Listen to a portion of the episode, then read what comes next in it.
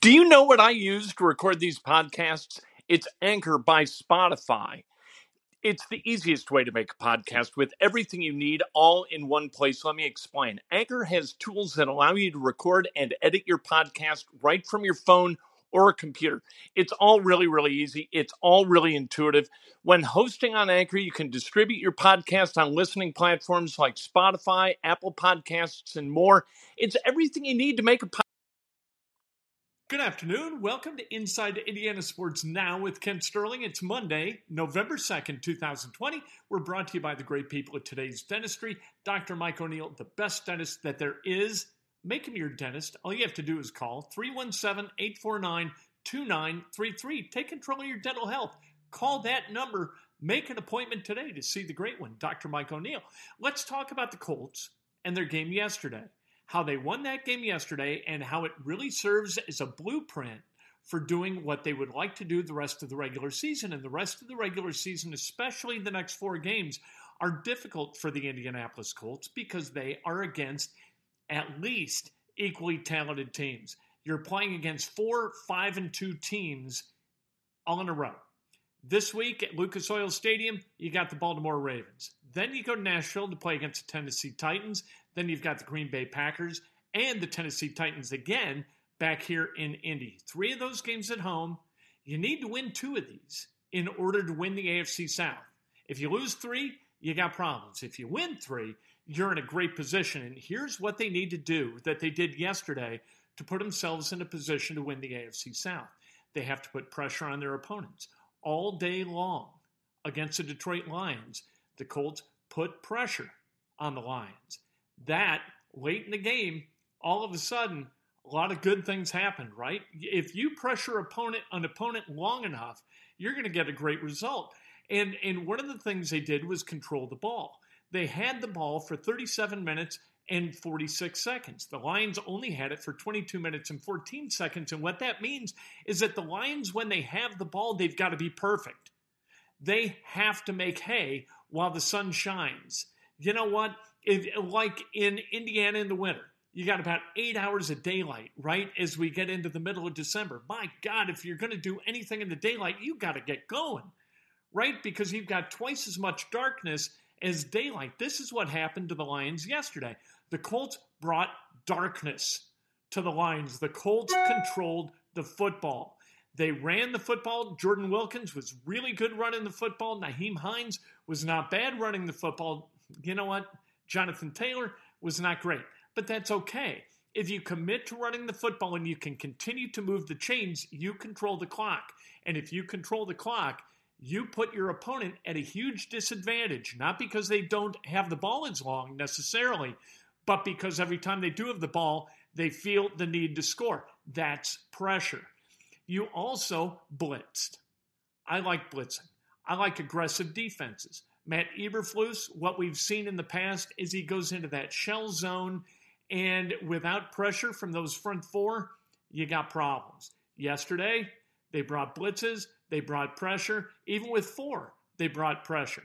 People keep talking about DeForest Buckner and how, you know what, we really didn't see much in the stat column from DeForest Buckner. That's okay, because he occupies two blockers every play. So you've got Denico Autry, who can pick up two sacks. You've got Tyquan Lewis, with another two sacks. It's been since two thousand four that the Colts have had two players register two or more sacks, as they did yesterday.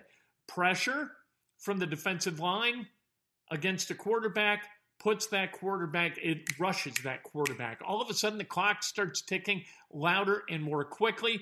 That happened to Matthew Stafford.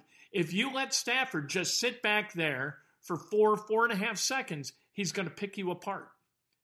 The Colts, they didn't allow that yesterday, and it was a beautiful thing. Those five sacks were absolutely huge, not just, right, in getting the yardage that those sacks represent and putting the Lions behind in down and distance, but in speeding up the internal clock of Matthew Stafford and in speeding up the clock for the receivers, speeding up the clock for the linemen, everybody. Pressure changes everything when the defense can get to the quarterback. No turnovers. If the Colts don't turn the ball over, they're going to win a lot of games because if you don't turn it over, you're not giving away points. You're forcing your opponent to earn field position by moving the football.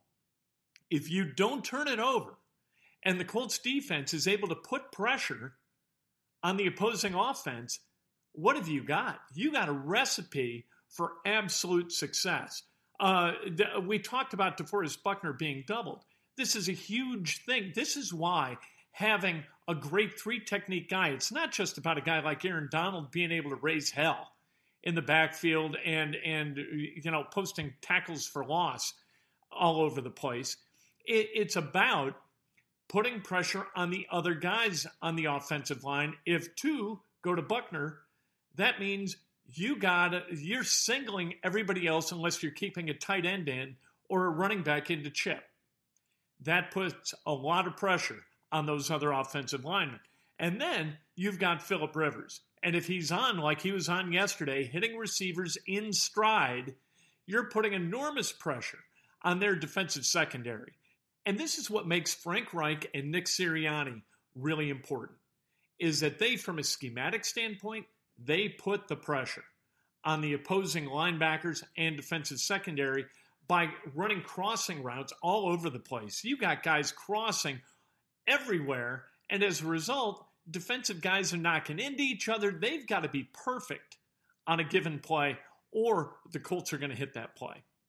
What are the results of those measures of pressure? The results are the five sacks, right? And then the five sacks, they result in their own level of pressure.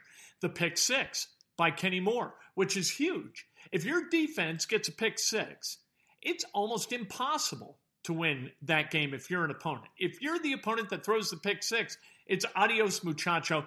You really don't have much chance to win that game. Penalties, the Lions committed penalties that accounted for fifty-seven yards more than the penalties that were called against the Indianapolis Colts. That's a result of pressure. A calm mind does the right thing more often than not. If you hurry up that mind, if you put pressure on that mind, the errors are going to multiply exponentially. Uh, you need, if you're under pressure, you think you need to be perfect. Good. What's good's the enemy of great, right? And and great is also the enemy of good. The need to be perfect is the enemy of good. If you try to be perfect, you're much more likely to be terrible than if you try just to do your job. If if you're flustered, if your offense is flustered, if your defense is flustered, the pressure ratio goes up, and all of a sudden you're not performing at the same level. That's what happened with the Indianapolis Colts yesterday against the Detroit Lions, where the Colts can be really, really good is in putting pressure on opponents. And this is the, that's how football works. The whole deal with football is putting your opponent in the position that they don't want to be in, in putting them in the position that they would like to avoid. That's what football is all about. It's about matchups, it's about exploitation, and it's about having that thing start to roll in the wrong direction and the momentum of the game get in the way of what you're trying to get done. So Matthew Stafford, late in the game, he's not thinking, hey, we got, I got a minute and a half to go score the football. Here's how we're going to do it. Bing, bing, bing, bing. He's thinking, I don't want to get hit by Tyquan Lewis again. I don't want to get hit by Denico Autry. And there's DeForest Buckner, and he's six seven, and he's long-armed, and I don't want to hit him in the paw again. I want to be, uh-oh, here's fifty-three up on the line of scrimmage, and how many times did the Colts deke a blitz with Darius Leonard? Happened over and over and over again, and what is that designed to do? That's designed to make Matthew Stafford and everybody else on the Lions defense adjust. And when you put your opponent in a position where they feel they have to adjust, they're not doing what they would choose to do. They're doing what you have forced them into. You're forcing them to do something other than what they want. That's what defensive football is all about. It's matchups on the offensive side, and it is forcing, through pressure, an offense to do what it's not quite as good at and it's not as comfortable doing. That's football. And that's what's going to determine this weekend's game, the winner of this weekend's game. You got a guy like Jackson, right? Jackson is dynamic as hell. Jackson is a guy, he can throw it, he can run it. You saw that yesterday. When the Ravens needed yardage, what'd they do? They had Jackson, kind of a Q B draw. You have got to account on that guy every single day because what his presence and his ability to run the football, what that does is put pressure on the defense. It's all about pressure. And then on the other side of the football, the Ravens are really, really good at dialing it up and, and making it, disguising things, and putting a guy like Phillip Rivers in a position where he's kind of like, ah, this looks like that, but I'm not sure it is that, so we better figure it out. And all of a sudden, you're making a bad decision. That's what the Colts have to guard against this weekend against the Baltimore Ravens, because Harbaugh is really good at dialing that up. Jackson is really, really good at finding a hole in the defense, whether it's through the air or with his feet. He is really, really good at that. And when you play good teams, that's the difference between playing good teams and bad teams.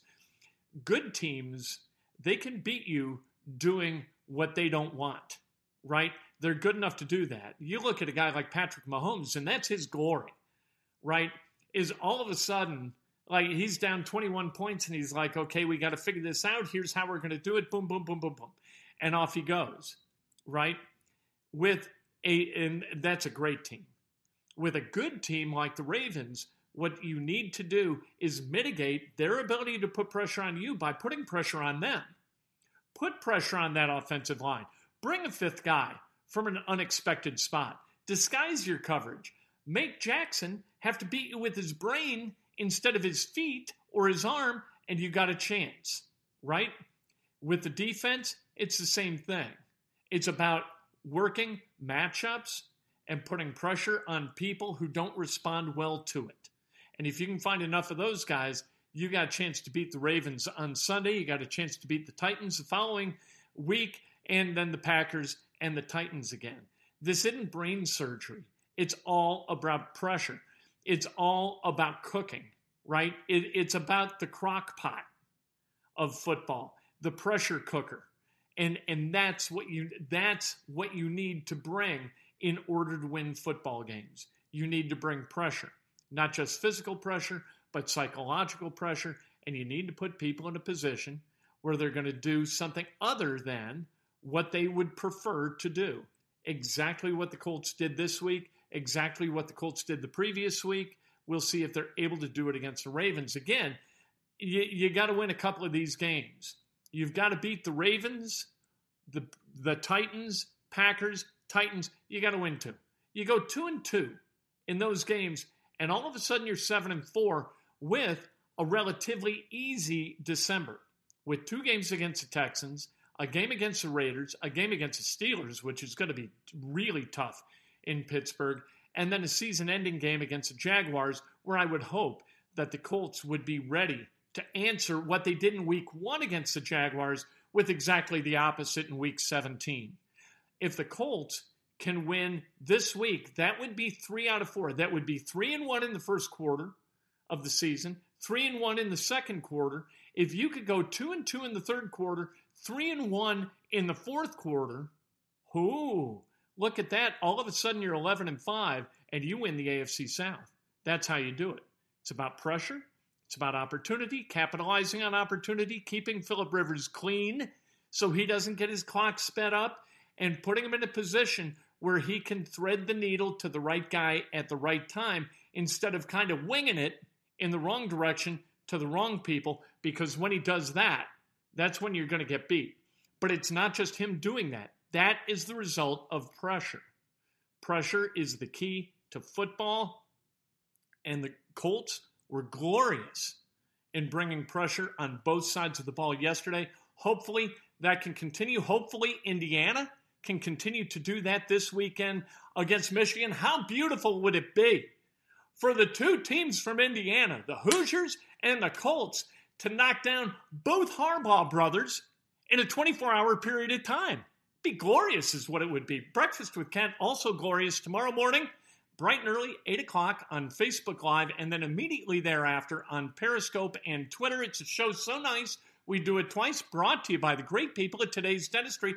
Can't wait to talk to you then.